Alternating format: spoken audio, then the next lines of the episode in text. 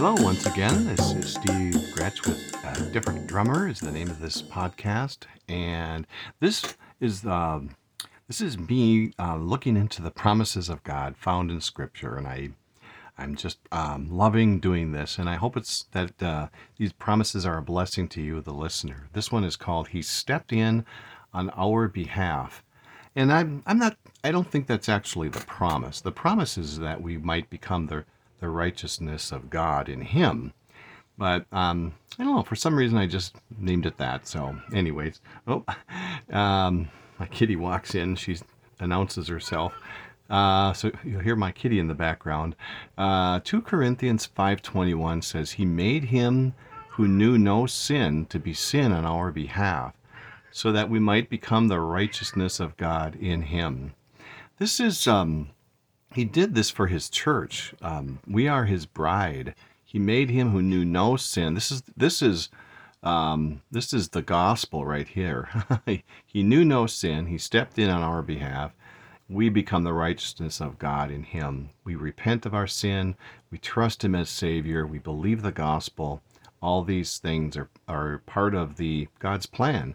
So uh, we had we had a problem. It was called sin, and I looked you know, I looked up sin. It's called it's missing the mark, and of course, it's God's mark, and it's uh, we we failed, and it's not because of um, well, almost you know, it's because of Adam and Eve. Uh, they started it all, but we, you know, honestly, if if I were in the Garden of Eve, I would have probably done the same thing. So we were born in sin. Isaiah fifty three six says, "We all, like sheep, have gone astray." Each of us has turned to our own way, and the Lord has laid on him the iniquity of us all. Uh, anyone that spent any time in Isaiah loves Isaiah 53, and it's all about the Savior, how, how he stepped in and took the punishment, God the Father's punishment for our sin. And um, so I'm going to kind of hit on some highlights of the Second Corinthians 5:21 verse and it talks about righteousness, uh, that we might become the righteousness of God, which God is the source or the author, the author of our of um, the author of the Word of God, and He's the source. And Romans 10:4 says, Christ is the culmination of the law, so that there may be righteousness for everyone who believes. Righteousness of which God is the source. He is the source and the author. And then it talks about in Him. I was so interested in that because the word in is a place of relation uh, or rest. The in Christ. I often wondered about that. What does it mean to be in Christ? And it's a place, it's a relation, it's a relationship. And, the, and it, um, it can be translated of, of being a place of rest as well, of rest. He is our rest. We enter His rest. In Hebrews Hebrews, I believe it's the end of chapter 3, beginning of chapter 4, talks about entering his rest. This is not a lack of work, but it's a position. The position in Christ, it's a dwelling place, a habitation or an abode. I love that. I love that because in Psalm 23 is so vital in just, you know, a, a, a place where the Lord says, you know, um, well, let me read the verse. Psalms 23, 1 through 2 says, The Lord is my shepherd, I lack nothing. He makes me lie down in green pastures. He leads me beside quiet waters. And um, I, I love, again, I love doing my word studies, and I looked up the words He makes me. This is an interlinear Bible, which has been so, Greek Hebrew interlinear Bible has been so valuable to me in my my love for word studies. So looking looking at he makes me, it's to lie and stretch, lie stretched out isn't that cool? We lie stretched out. And it's it's not about the color of the grass. It's the quality of the grass, the tender grass. It's just, so the Lord leads us. We lack nothing. We lie down and stretched out in this tender green grass. Psalms 23, and that's what it. That's how it could and probably should be translated. Um, so the Lord, in in His promise, where He stepped in our on our behalf, he transferred us the uh, from darkness to light. I love Colossians 1 12 through 13 says, giving thanks to the Father who made us who made us meet to be partakers of the inheritance of the saints in light. who delivered us out of the power of darkness and translated us into the kingdom of the Son of his love. And some other, I think that's the NIV, but there's other versions that I may or may not like better. But uh, this is what the Lord did. It was a, He transferred us from darkness into light. And in Ephesians says that you were once darkness. Um, I don't have the verse here, but um, my teacher Monty would always say, it's not that you were in darkness, but that you were darkness. We were darkness itself. And it's like, oh, great. So it, it gets worse than I thought it was.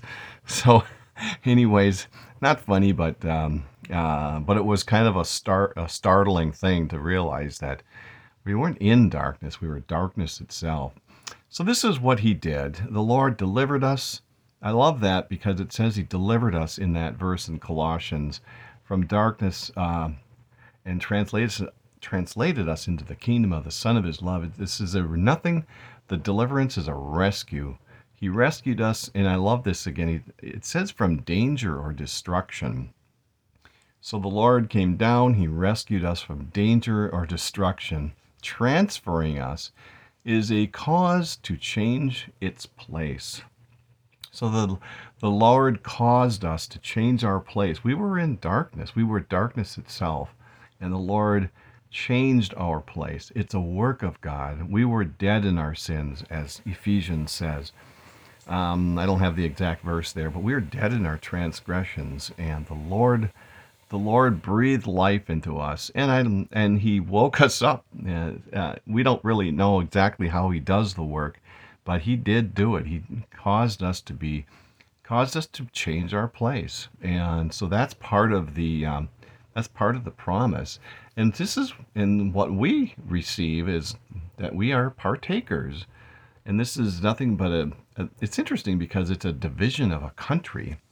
Um, so it's kind of about the land. It's it, there was a lot in there about the land being a partaker, and I'm not going to talk about that today. But I found that interesting. It was very, very, um, very much about land, and we have we receive this inheritance. It's a portion assigned, and it's a heritage. A heritage, which is, you know, you could also mix land, an actual land, into that translation. And what did, you know, what did we do? We went astray. We wandered away. That's what that is. Isaiah 53 6 says, We all, like sheep, have gone astray. Each of us has turned to our own way, and the Lord has laid on him the iniquity of us all. This is this was our problem. We were in sin, we were darkness itself, and he stepped in. We were in need, in total need. We were unable to save ourselves. He steps in on our behalf and makes us righteous because of what Christ did. The, this was all promised long ago. It was a new it was the new covenant proclaimed from Jeremiah 31, 33 through 34. And it says, This is the covenant I will make with the people of Israel after that time, declares the Lord. I will put my law in their minds and write it on their hearts. I will be their God, and they will be my people. No longer will they teach their neighbor or say to one another, Know the Lord, because they will all know me, from the least of them to the greatest, declares the Lord. For I will forgive their wickedness, and I will, remember their sins no more. This is spoken to um, uh, prophet Jeremiah wrote this, and it is it's a promise to them, to Israel, but it's also we we know that we are grafted in, um, and I and that's another story too. But all of this is because of Christ. He stepped in, and we became the righteousness of God. We are fellow partakers. So that's the promise. Uh, we've we've become the righteousness of God in Him, but He stepped in on our behalf when we were sitting there in our need. Uh, a wonderful, beautiful promise. And I hope you guys, that's the end of my um, notes here. So I'm going to take off. I hope you have a great day. We'll talk to you soon. Take care.